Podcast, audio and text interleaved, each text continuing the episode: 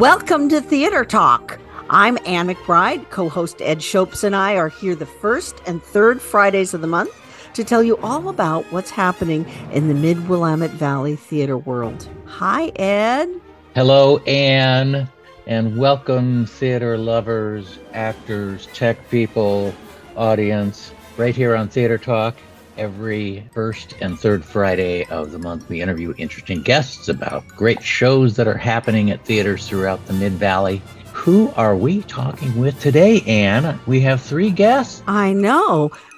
On this episode of KMUZ Theater Talk, we're covering a one night stand at the Elsinore Theater of one of Stephen Sondheim's greatest musicals in our conversation with show director Stephen Munshaw and music director John Radosta and a surprise guest.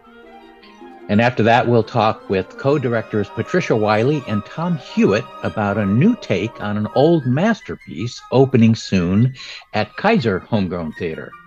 And in our third interview, we'll get into the tantalizing roles to be cast by director Debbie Neel at open auditions coming up at the Pentacle Theater.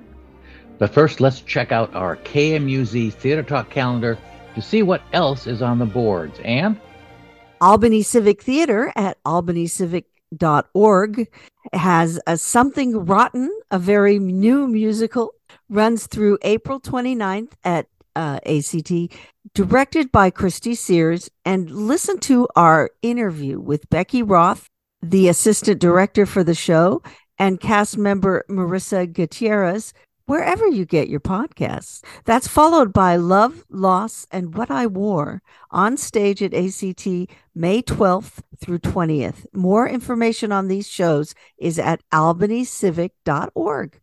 Brush Creek Playhouse at brushcreekplayhouse.com. Brush Creek has just announced that they were unable to successfully field a cast for their May 12th opening of the youth production Things My Mother Taught Me. However, Brush Creek still has two other offerings for 2023. Auditions for the melodrama A Rustler's Revenge, written by Dee Chappelle and directed by Norm Gouveia, will be held June 4th at 5 p.m. and June 5th at 6 p.m. That show runs July 28th through August 13th. And then Brush Creek season will close with an original adaptation of Charles Dickens' A Christmas Carol. That show is Ebenezer, A Christmas Carol by Emily and Michael Wood, and it's also directed by Norm Gouveia. Auditions for this marvelous ghost story will be September 24th at 1 p.m. and September 25th at 6 p.m. The show runs December 1st through 17th. The Elsinore Theater at elsinoretheater.com. Northwest Broadway Productions and the Salem Orchestra will present Stephen Sondheim's A Little Night Music in concert at the Elsinore Theater on April 29th. We'll learn more about the show from director Stephen Munshaw and music director John Radosta later in our program. And make sure you go directly to elsinoretheater.com to buy tickets for the best seats and prices. Third party ticket sites charge lots more through added fees. Enlightened Theatrics is at enlightenedtheatrics.org. And on stage, May 5th through 7th at Enlightened is Could You Hug a Cactus? A musical review based on a collection of whimsical poems by Philip von Wagener. It follows a group of kids who come together to create a show that's bursting with poems and creativity. And that's followed August 11th through 20th by the musical Xanadu. Yeah, that Xanadu, based on the Universal Pictures film about a Greek muse who descends from Mount Olympus to help open a roller disco in Venice Beach. Hot fun in the summertime, Ann. Oh boy. Gallery Theater at gallerytheater.org. Next up at Gallery Theater is 9 to 5, the musical, with music and lyrics by Dolly Parton. It runs May 5th through the 28th. Keizer Homegrown Theater is at kaiserhomegrowntheater.org. May 5th through 21st at Keizer Homegrown is A Doll's House Part 2 by Lucas Hnath co-directed by Patricia Wiley and Tom Hewitt. The story is a follow up to Ibsen's 1879 groundbreaking masterwork, and we'll talk about it with Patricia and Tom later in today's program. Pentacle Theater at pentacletheater.org. On stage at Pentacle Theater April 21st through May 13th is the Pulitzer Prize winning contemporary drama Rabbit Hole by playwright David Lindsay Abaire. Check out our interview with director Joe Dodge, assistant director Jennifer Jimshevsky, and actors Heather Toller and David Ballantyne, wherever you listen to our KMUZ Theater Talk podcast. And open auditions for The Curious Incident of the Dog in the Nighttime will be May 6th at Pentacle Theater. Check out the auditions page at pentacletheater.org for information about the play and the roles being cast. Director Debbie Neel joins us later in today's show with audition advice. Joe Dodge's acting workshop for actors 18 and older is at Pentacle Theater's rehearsal studio in downtown Salem. To sign up, go to tickets.pentacletheater.org. The Salem Playhouse at thesalemplayhouse.com also offers acting classes for both kids and adults, and those are held at Keizer Homegrown Theater. To sign up, go to thesalemplayhouse.com and click the classes tab. Spotlight Community Theater at spotlightct.com. Pygmalion opens May 11th at Spotlight. They need one male actor for an important role, so see their Facebook page at Spotlight CT for info. And also on the web page, you can see the audiobooks that they have created and are selling. They have done such classics as The Wonderful Wizard of Oz, Dracula and Sherlock Holmes, A Study in Scarlet. Struts and Frets Theater Company at strutsandfretstheater.org they're back with A Winter's Tale, and it's coming in August. Go to Struts and Frets Facebook page and their website for information about how to submit yourself for acting and also crew positions in this exciting production. And also on the Facebook page and the website is a link to a fascinating guide all about A Winter's Tale.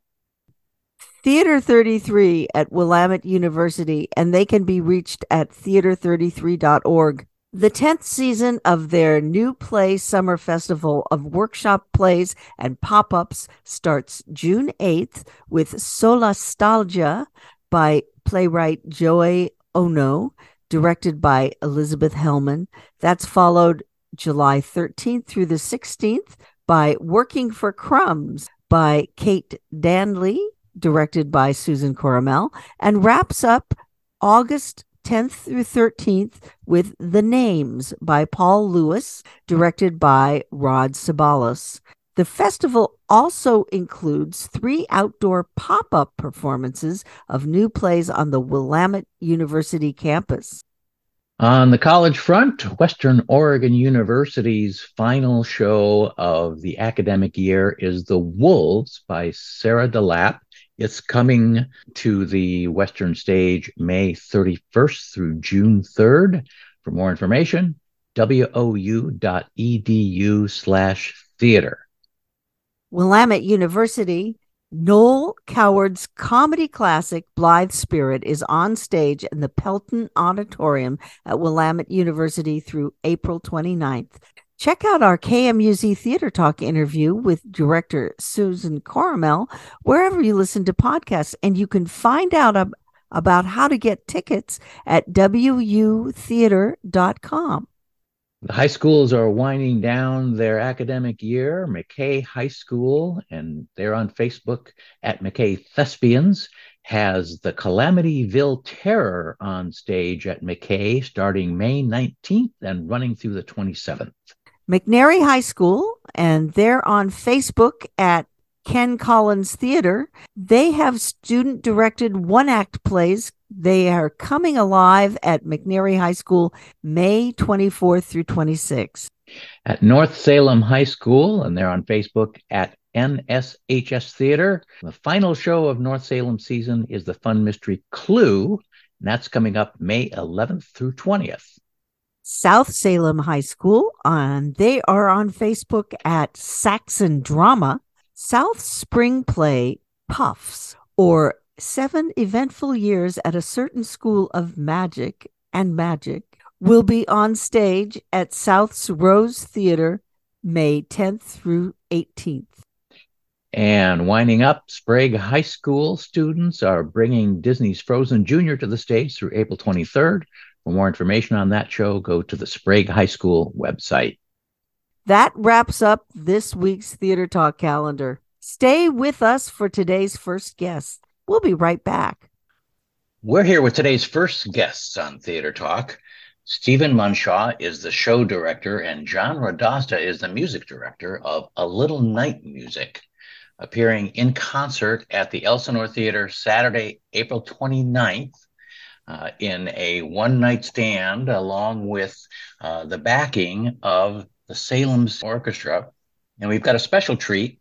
There's an actor from the show joining us with today's interview, Ann Peck McBride. Welcome to Theater Talk, you guys.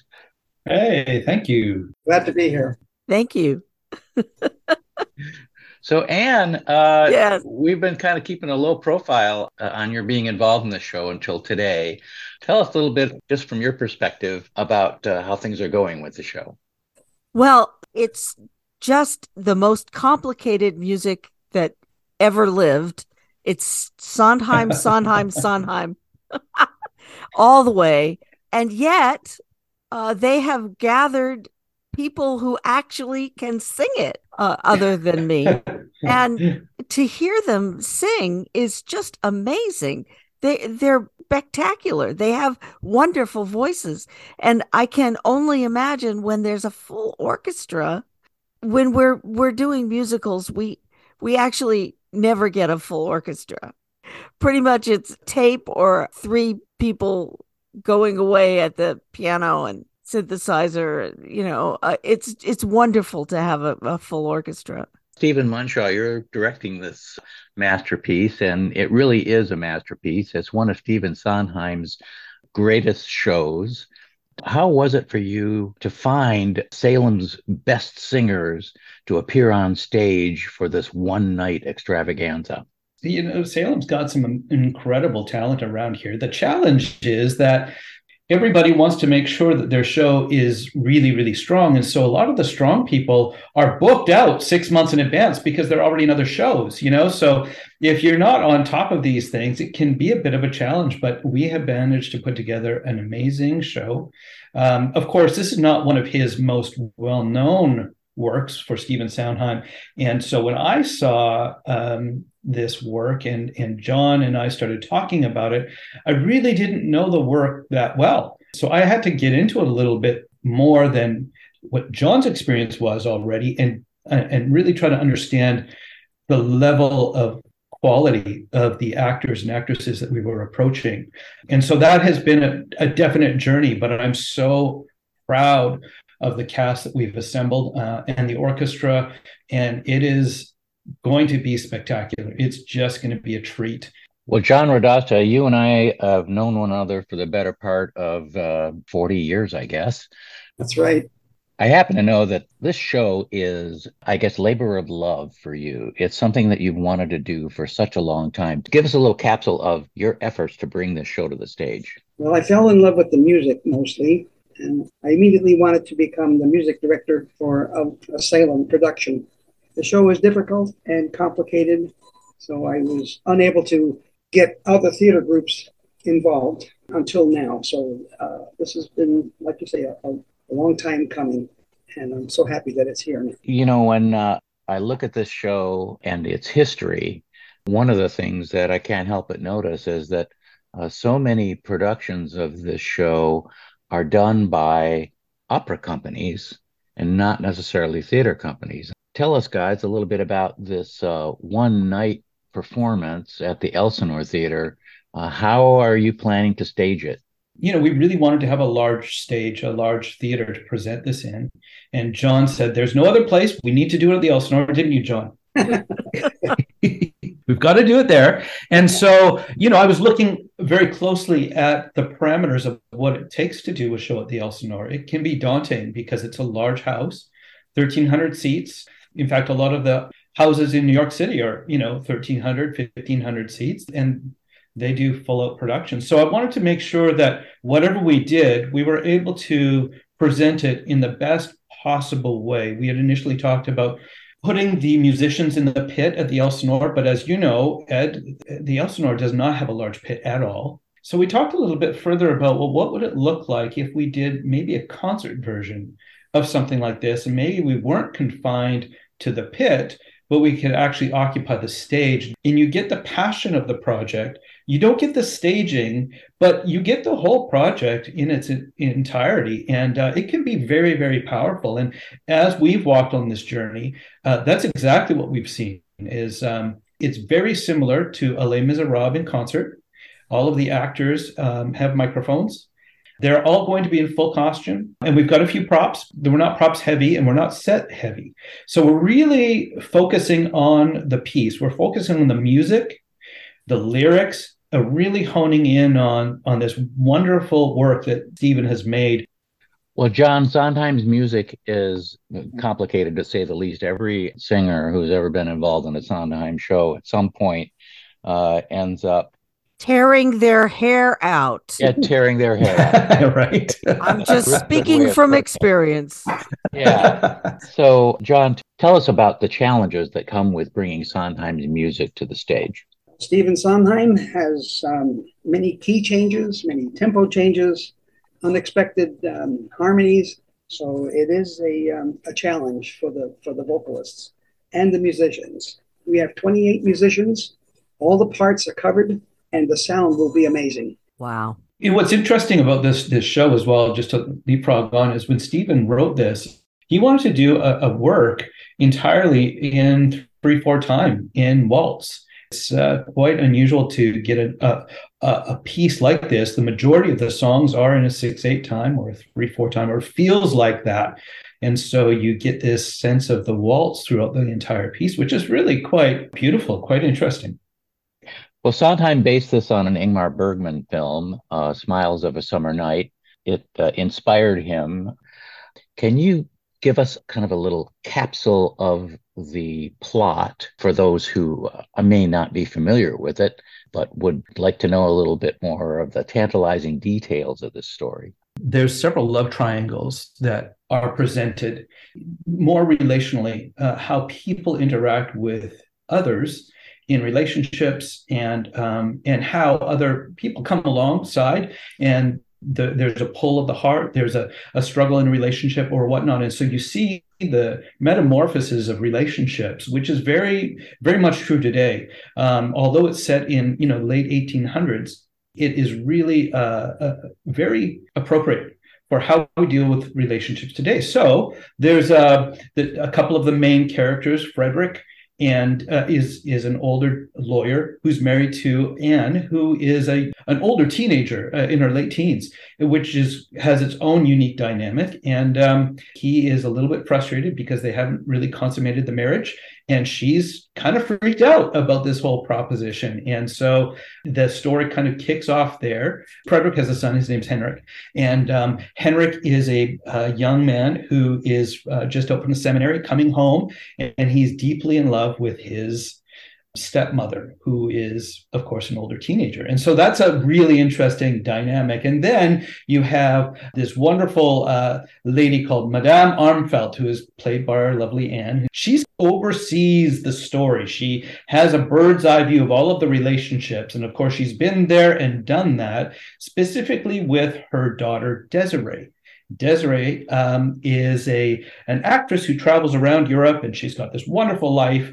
And Miss Madame Armfeldt has decided that her granddaughter needs to stay with her to get some kind of sense of stability in home. And so there's you know that that bit of a, a, a relationship triangle as well. Uh, so the the whole plot revolves around this group of people and then how they interact with a larger group. We've got five Liebeslieders, and um, it, it's a so, small ensemble. Back in the day, um, if you were a member of the chorus, you weren't paid as much as if you were a named actor in the cast. So he purposely gave the five Liebeslieders names, even though they're never mentioned once during the production. That was to get them the top pay scale. I can speak from experience. It's it's a white versus pink contract, and you do get paid a lot more. They really need to be paid as much as possible because they have such a difficult job. This show features a really terrific cast. I really would like to know more about who else are playing the parts besides uh, our very talented Ann Peck McBride. sure. So Phoebe Jacobs, um, she's playing the role of Anne. Uh, Alex Fufus, um, he's playing the role of Henrik. Frederick, the older gentleman who who has married the young lady, his he's played by Lance Nutman, and Lance has done a lot of work up in gallery theater. Tracy Weber is just amazing. She's playing the actress Desiree. Ken Hermans is playing the devious Carl Magnus, um, who is quite a misogynist. Uh, and his wife is Jennifer Davies. Now, Jennifer is just a star all by herself. She's phenomenal. And so you're going to be delighted with what she brings to the stage. Uh, Frederica is uh, the granddaughter. She's played by Olivia Jacobs, which is Phoebe's sister. And um, a, a, new lady that I, I haven't worked with before, her name's Deb Vaughn, and she's playing the role of Petra and she just belts out uh, the Miller's Son song, which is quite well known. She does a phenomenal job of that. So that's uh, our main ensemble, and then the uh, Liebeslieders uh, comprises of Abby Brokamp, uh, Lorenz Bilbo, Emily Matsuda, Scott Ramp, who um, just did a show at Pentacle is part of that team as well as Bethany Stats. So that rounds out our uh, 14 cast members. Wow, what a powerhouse cast. I just want to do a shout out for Chris Noel and Rochelle Raffin of the Salem Orchestra. They've been such a joy to work with, and they pulled together an amazing orchestra. So a shout out to those guys as well. This is going to be an amazing uh, evening, folks. If you haven't gotten your tickets yet, I would hurry on up to the Elsinore Theater uh, with an re.com and click on the tickets link for this show. Stephen, you've got some advice for people who are looking for tickets on this for this program as well. I would really recommend you sitting kind of halfway back in the auditorium if you have a chance to buy some tickets, just because the orchestra is just so fantastic. And you definitely want a good view of the orchestra playing because they're going to be occupying most of the stage. And what about these third party websites? Make sure that you go to elsinoretheater.com, theater spelled with an R-E. Anything else will bring up a multitude of third party vendors. And people have called in because they're so upset they get charged sometimes double or triple the amount that they're paying for a ticket if they would have gone to the Elsinore Theater website. So make sure you go there first, but I would strongly me- recommend you starting at the Elsinore Theater. Well, Ann, I can't end this interview without asking you about the number that you get to sing in this show. I have the hardest song in the world to learn. I'm just saying. it's it's i mean every everybody knows send in the clowns and uh an easy sure. song comparatively speaking i'm just saying. Uh, but it's wonderful. Sondheim has just outdone himself in sly humor and lots of words but uh, descriptions of her amorous liaisons. It's a wonderful song. It's a, an indicative of of Stephen Sondheim and also of the whole musical in that it's about relationships between men and women. I noticed your character, you know, is obviously is uh, an older woman with a perspective on life and love and a rich history of paramours throughout her life. I, I, I can't help but notice when you and I have been uh, running your lines that your character spends a lot of time on stage with a champagne glass in her hand. yeah, you you pointed out that she's drunk through a lot of the play. Why do you think that is? I think this is the reality and she's kind of over some of the people. She she might as well yeah. get drunk. In fact, Ann, didn't you say that you've done this a couple of times, right? You've played various characters in my long life, I, I did scenes as Anne. I did scenes as as uh, Charlotte the Countess. I did uh, Send in the Clowns in many many productions of Side by Side by Sondheim. I never thought I would be old enough to play Madame Armfeldt. Well, I think that's one of the plum roles in this in this production. I mean, oh, it's, it uh, is. All right, folks. This uh, show is one night only, April 29th at the Elsinore Theater. A Little Night Music, Stephen Sondheim's classic, very difficult to sing, but highly rewarding musical. Uh, it's presented by Northwest Broadway Productions and the Salem Orchestra. It features Phoebe Jacobs, Alex Fufus, Lance Nutman, Tracy Weber, and Ann Peck McBride and company. Go to theelsinoretheater.com, get your tickets there, and avoid the third party ticket sellers for the best prices. Thank you so much, show director Stephen Munshaw, music director John Radosta, and absolutely thrilling actor Ann Peck McBride for joining Thank us here on Theater Talk. Thank you very Thank much. Thank you so much. Thank you. And thank you. Up next, we talk with co directors Patricia Wiley and Tom Hewitt about A Doll's House Part 2 coming to Keizer Homegrown Theater. Stay with us for more KMUZ Theater Talk. We're here with Patricia Wiley and Tom Hewitt, who are going to tell us about A Doll's House Part 2, which they are co directing. Uh, it opens May 5th and it's going through the 21st at Keizer Homegrown Theater. Welcome to Theater Talk, guys. Thank you, Ann. and Thank Ed. you. What has drawn each of you to this particular show at this time? We love working together. We've done that before, and uh, we've actually co-directed uh, when we did the monologues for Verona's studio. We did three monologues. I I did a Zoom um, direction for the filmed version that Randall Tosh did. Uh, did that from Scotland, and then Tom went ahead and directed them on stage at Keizer Homegrown. So we kind of co-directed at that point. We worked so well together and we just decided that um, this was a good joint project for us. How do you split it up? We don't really have a planned system. We we're eerily in sync and we see the same things and we look at blocking and we both at the same time realize it works or it doesn't work. Um, uh, Patricia is very, very good at subtext and transitions, uh, and she's done the bulk of the blocking. But we watch side by side now and take notes and look at sections of it, and we're really speaking the same language, I think, to the actors. So it's quite a joy. Uh, I learned something from Patricia every single night. Wow. And vice versa, definitely vice versa. It really it's it's been a great process, and it's not an easy script, but we've got four really stellar actors, and um, it's been a good. It's a pretty fast timeline uh, for uh, a four-person full-length drama, but uh, they're doing it. Let's talk about that script, Tom. This is a modern adaptation based on a classic play, A Doll's House, written in the 1800s by a fellow named Ibsen. And it really was a groundbreaking masterwork. And Lucas Hnath has written a second part of the story where this show starts after the big door slam at the end of mm-hmm. Ibsen's original work. Now, tell us a little bit about this show compared to the classic. Much more modern contemporary dialogue.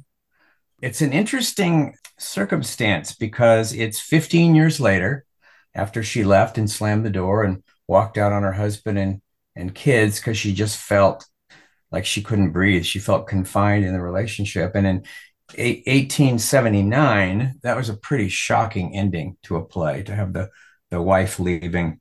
Uh, but now it's 15 years later, but the sequel was written 130 years later, 140 years later. So it's the same characters. It's a, it's 15 years later. It continues the story, but it's not quite as formal in the dialect uh, or the dialogue as as the original they must have feelings about Nora, especially her daughter. Right. Is that covered? Yes, it is covered. What what we've done is we've looked, at, and this is such a cleverly written uh, piece, and it, it's it's not really a comedy. We we haven't played it as a comedy, although there is a lot of comedy in it. But what he's done is he's given us a perspective on all the characters. We've got kind of the daughter's viewpoint, we've got the the nanny, the cross maid's viewpoint, and Torvald's viewpoint.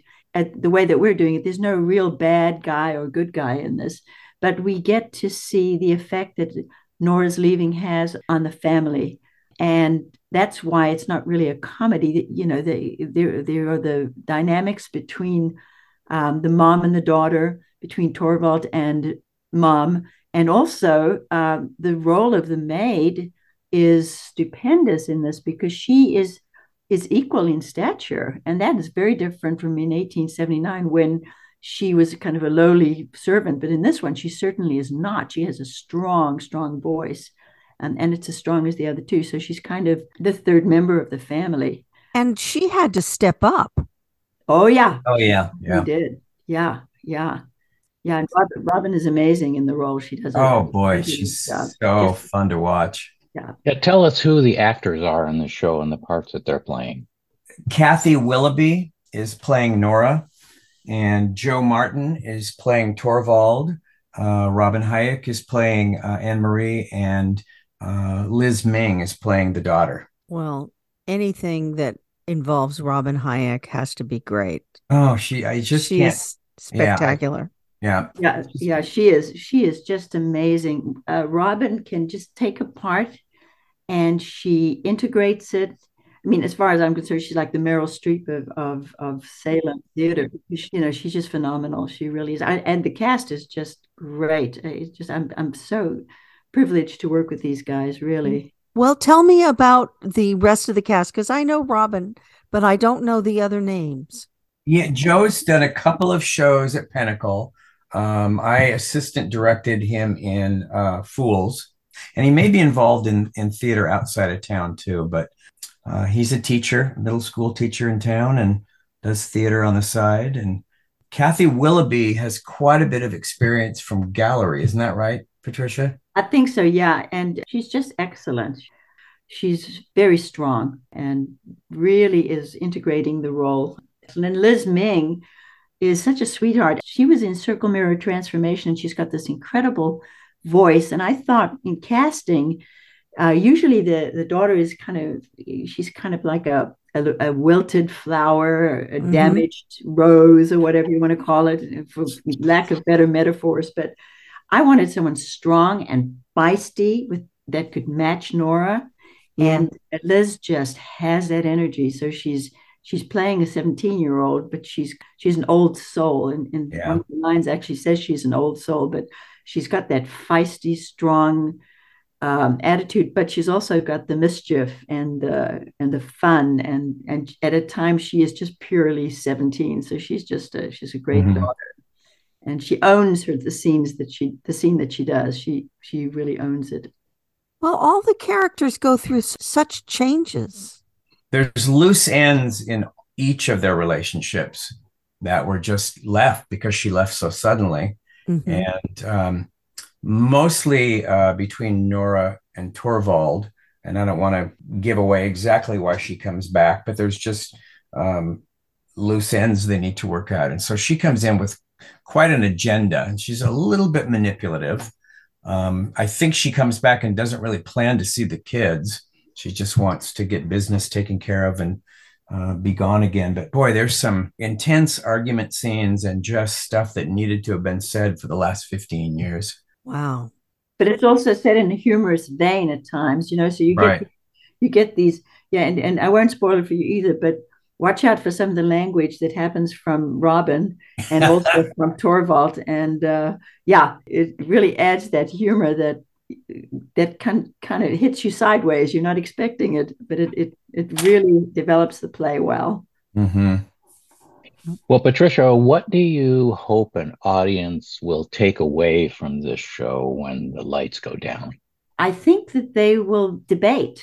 It's going to provoke discussion each person's viewpoint is strong and i'm really hoping that the audience will you know be able to have a conversation afterwards and say now what did you think i mean did and someone might say well torvald hasn't changed a lot and someone might say well torvald is a completely different character i was sympathetic to to his cause mm-hmm. you know mm-hmm. and so i think i think it's going to provoke that and it's going to provoke some thinking and i think maybe it'll stay with them you know for a while because um, you know i think the original doll's house was brilliant but i think i think this modern version is excellent in terms of the audiences that we have today you know it's it's strangely timely because it's really only 15 years later than the first one but it's it it works it works for for uh, an audience today yeah, and there's nothing. I, I love the script in that there's nothing that says a date or a time period. I mean, it's 15 years later, but they don't say it's still late 1800s. It seems very contemporary, and because of that, I think the audience will have a much more sympathetic view of Nora uh, than they would have then. You know, for walking out and feeling confined and just needing to breathe. We understand that better now than they would have 140 years ago. Yeah. Well, I think that uh, anytime you sit in a, a, theater and you're seeing something that is set in, you know, a far off time period, whether it's past or future, you look at it through the lens of your contemporary life, right? Right. Yeah. So, uh, you know, I, I think Hnath has done the audience uh, a big favor in writing something that is more contemporary in its language, because we're all going to look through this uh, lens of what we live through today yeah. uh, to try and understand what's going on in uh, each one of the characters. Right and especially in the issue of a mother leaving her children behind i mean that's still yeah.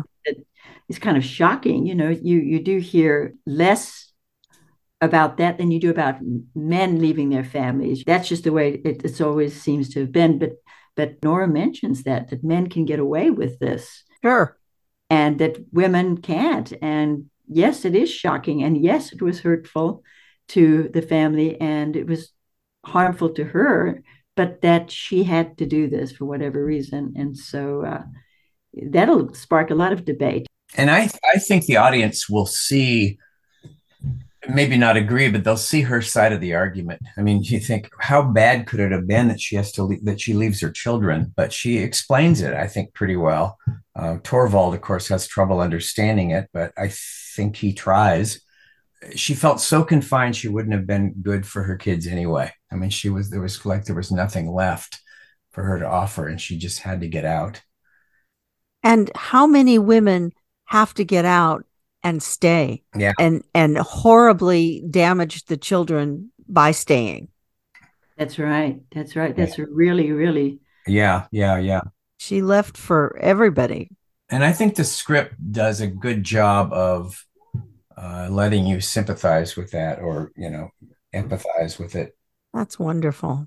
Yeah there's just great um two person scenes in this script.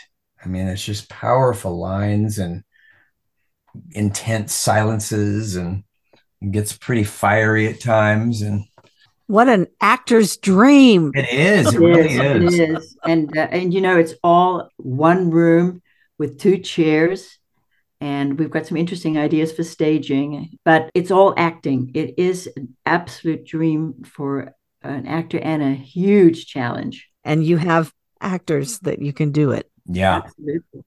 Well, I know with both of you at the helm, Patricia and Tom, uh, this is going to be a great, great show. Uh, what have we uh, not asked you that you wish we had? I would comment on uh, Keizer Homegrown, and and uh, Linda Baker is so generous with her venue, and um, her mission is to put theater on stage, and so there's there's no ego there. It's just let's put good theater up, and we have Lorianne Schmidt doing tech stuff, and Brandon Gitchell is our stage manager, and Kirsten Davis is on script to rehearsal. And we just, you know, we're a small group, but it really it all works. Well, folks, the play is A Doll's House Part Two, written by Lucas Hnath and directed by our guests Patricia Wiley and Tom Hewitt. Uh, it plays at Keizer Homegrown Theater. It opens May 5th and closes May 21st. And you can get your tickets at Keizer Homegrown Theater with an RE dot org. Check this show out, folks. It's going to be a real powerhouse. Great cast, great directors, solid script. This one is a not miss opportunity. Thank you very much Patricia Wiley and Tom Hewitt for joining us here on Theater Talk. Yes, thank you. Thank you. Thank you, Ed. Thanks, Ann. Joining us next is Debbie Neel, who will be casting actors for The Curious Incident of the Dog in the Nighttime in open auditions May 6th at Pentacle Theater. Stand by for more KMUZ Theater Talk headed your way in just a moment. We're here speaking with Debbie Neel about the upcoming auditions for The Curious Incident of the Dog in the Nighttime. The audition is May 6th, and the production starts in August, August 11th through September 2nd. And Debbie is the director. Hello. Welcome to Theater Talk. Hello. Thank you. Debbie, The Curious Incident of the Dog in the Nighttime uh, is uh, originally uh, a novel by Mark Haddon, and then it became a really popular Broadway show. It won the 2015 Tony Award for Best Play aside from the great history and accolades for this show, why are you attracted to it and why are you bringing the show to the theater now? Well, I read the novel when it first came out and I loved the book. It was such a wonderful story and told in such a an imaginative and different way. Um, and then when I discovered that it had been turned into a play, I was amazed because uh, it seemed difficult to put what I read in the novel on a stage. But once I read play, I was absolutely captivated by the idea of being able to present this story in a rather out of the box, unconventional way. And when I say that, the whole idea of this play is for the audience to experience the world the way Christopher Boone, the um, main character, does. And his perception of the world is, in fact, quite unconventional. He is brilliant, but he really struggles with social interaction and uh, making sense of the world he lives in although he is never labeled in the book or in the play, it is apparent that his behaviors are those of someone with autism and probably um, what we used to term Asperger's. Um, he's a brilliant mathematician, but he finds people very confusing. So he's somewhere on the spectrum, and we view oh yes his story and we view his world through the lens of theater. Yes, but in addition to that, I, I I want people to understand that this really is not a story about autism. It's very much a story about love, about honesty, about misunderstanding. And it's kind of a coming of age story and discovering what you can do. Yeah, and it, it, revolves around the very opening scene, which is the mysterious death of a neighbor's dog. Yes. In fact, it is often termed as a um, mystery detective story. Mm-hmm. Wow. Which it is. Christopher finds the neighbor's dog dead in the yard. It's obviously been killed with a garden fork. And at first, he is the suspect, partly because Christopher operates in the world differently than many people. And so that is an assumption that others make about him. But he did not do it. And he decides he is going to find the murderer of Wellington, the dog. So it starts off as a murder mystery or, oh, or yes, some kind much. of mystery, but yes. it mutates into something else. Well, it does. Christopher has actually never been off of his own street by himself, other than on the school bus. And this challenges him because he, first of all, needs to ask questions of people he considers strangers, even though they're neighbors, uh-huh. and others, and he needs to interact with people. So it's um, it's a challenge for him. I can understand that completely uh, uh, because if you remember the very first time you had to go someplace as a kid that you mm-hmm. where you've yeah. never been before and where you don't know anybody, that can be intimidating uh, to anyone. Very much. Let alone someone who is challenged by social interactions within his closed circle of school and family. Mm-hmm. True. True. These days, who really knows their neighbors anyway? That's true. That's also true. it's also true. I have just found this story so rich and inspirational, and it's funny at times. Um, it's very moving. The ending, I just think, is wonderful. I'm very excited about getting started on this. This is a very personal play about one character, but there are more than one character in this show. Oh my goodness. Yes, there are. There are a number of characters. How many actors are you looking for? I need 10, five female, five male, and um, varying ages. That's one thing that excites me. This has uh, opportunities for so many different people. There's Christopher, who needs to be someone who can play a 15 year old. Mm-hmm. And then his father, who he lives with, and who is, uh, I would say, middle age, you know, in his Uh-huh. 40s, probably. And his father, um, although he f- appears a little bit um, rough around the edges, is actually very patient and loves his son so much.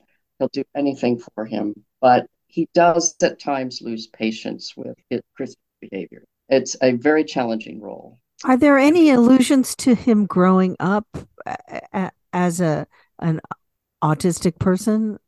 Only in his behaviors. Christopher is very determined to do things his way. The other thing about Christopher is that Christopher cannot stand to be touched. And so this creates several moments of distress and um, very high drama and uh, reaction.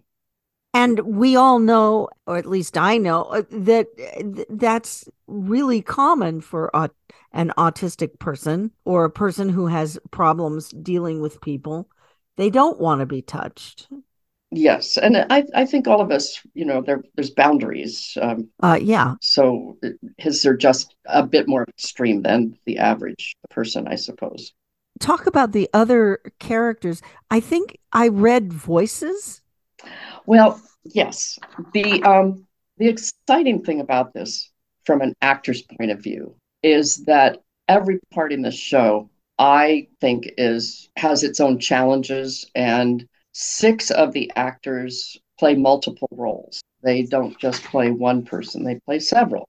The way they appear in the script, those six are as voices, voice 1, voice 2, voice Mhm. 3, and each of those has probably from two to five or six characters that they play.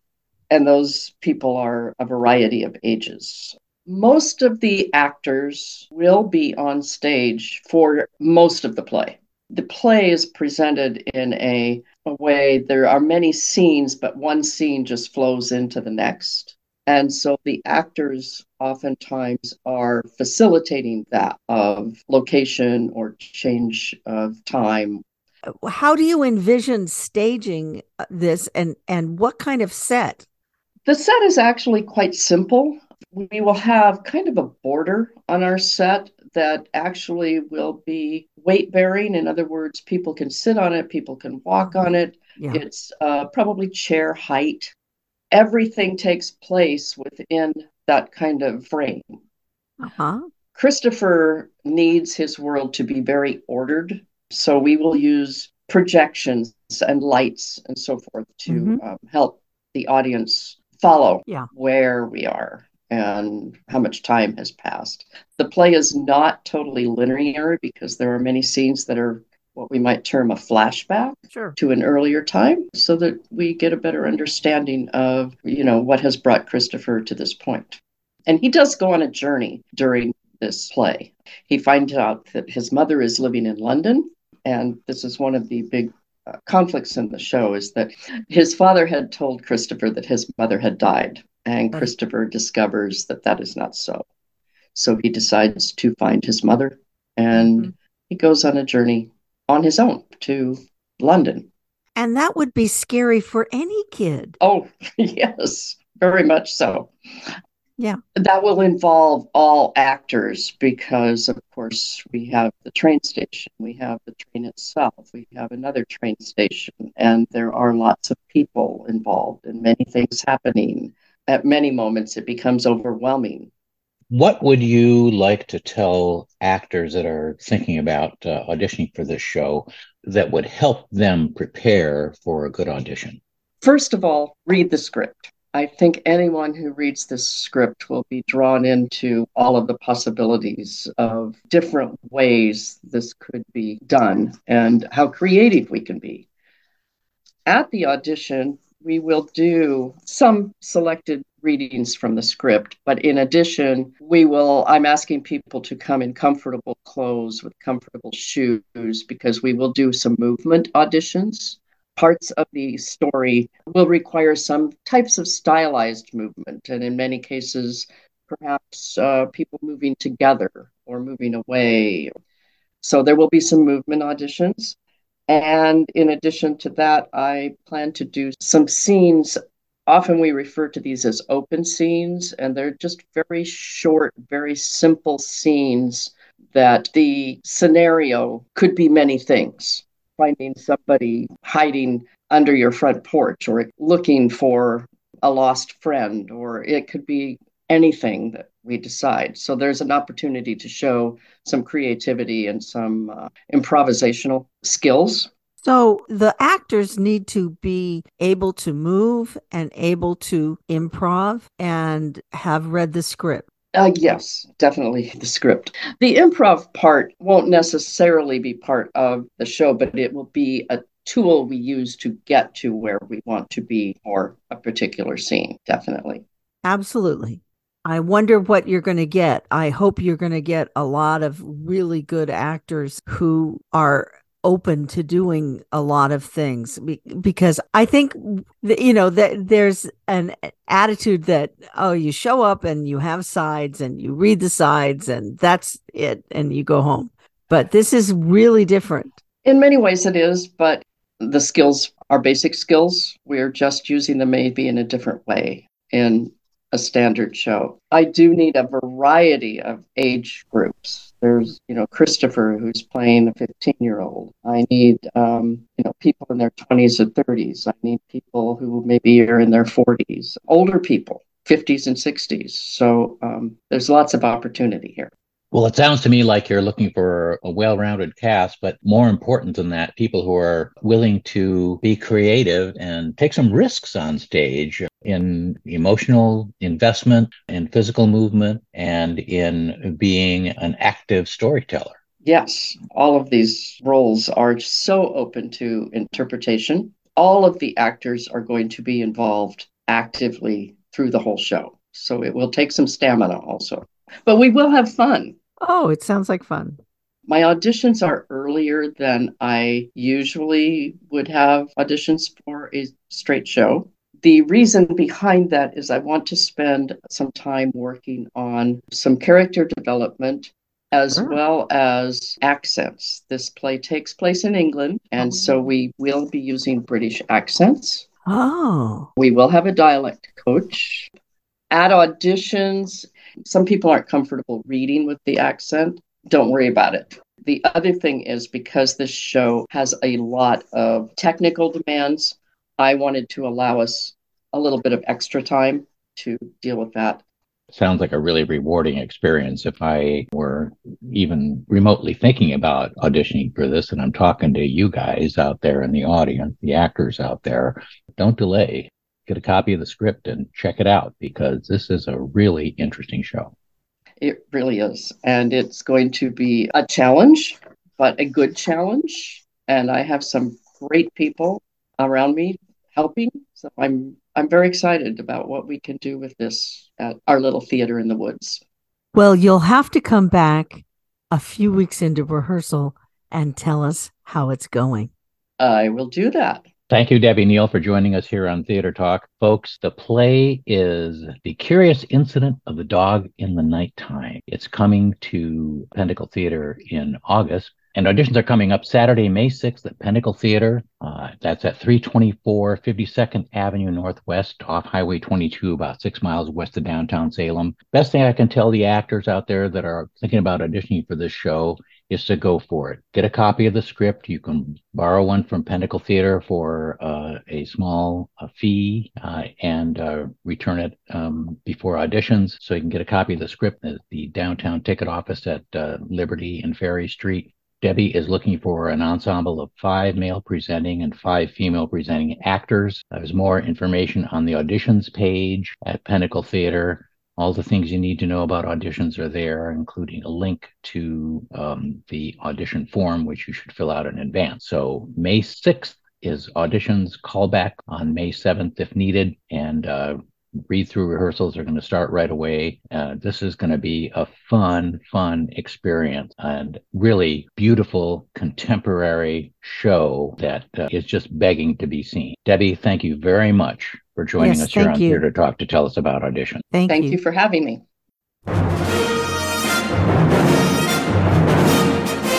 It's time to wind up this week's KMUZ Theater Talk program. Thank you for joining us. Next week at 9 a.m., you can tune in to Talking About Art with Joel Zack. KMUZ is a proud member of the Salem Theater Network. KMUZ Theater Talk airs at 9 a.m. the first and third Friday of every month at 100.7 and 88.5 FM and on your favorite radio app or on demand at kmuz.org. And you can also listen to KMUZ Theater Talk anytime on your laptop, mobile device, smart speaker, or in your car, wherever you get podcasts. Ed and I will be back May 5th with a brand new KMUZ Theater Talk program to fill you in about what's happening in the Mid Willamette Valley theater world. In the meantime, check out our Theater Talk Facebook page for news and updates about live theater in the Mid Willamette Valley. And if you haven't yet joined in to support Theater Talk and the rest of KMUZ's great community radio programs, go to kmuz.org right now and click the contribute button at the top of the page. And thanks. Until next time, we'll, see, you in, the, front row.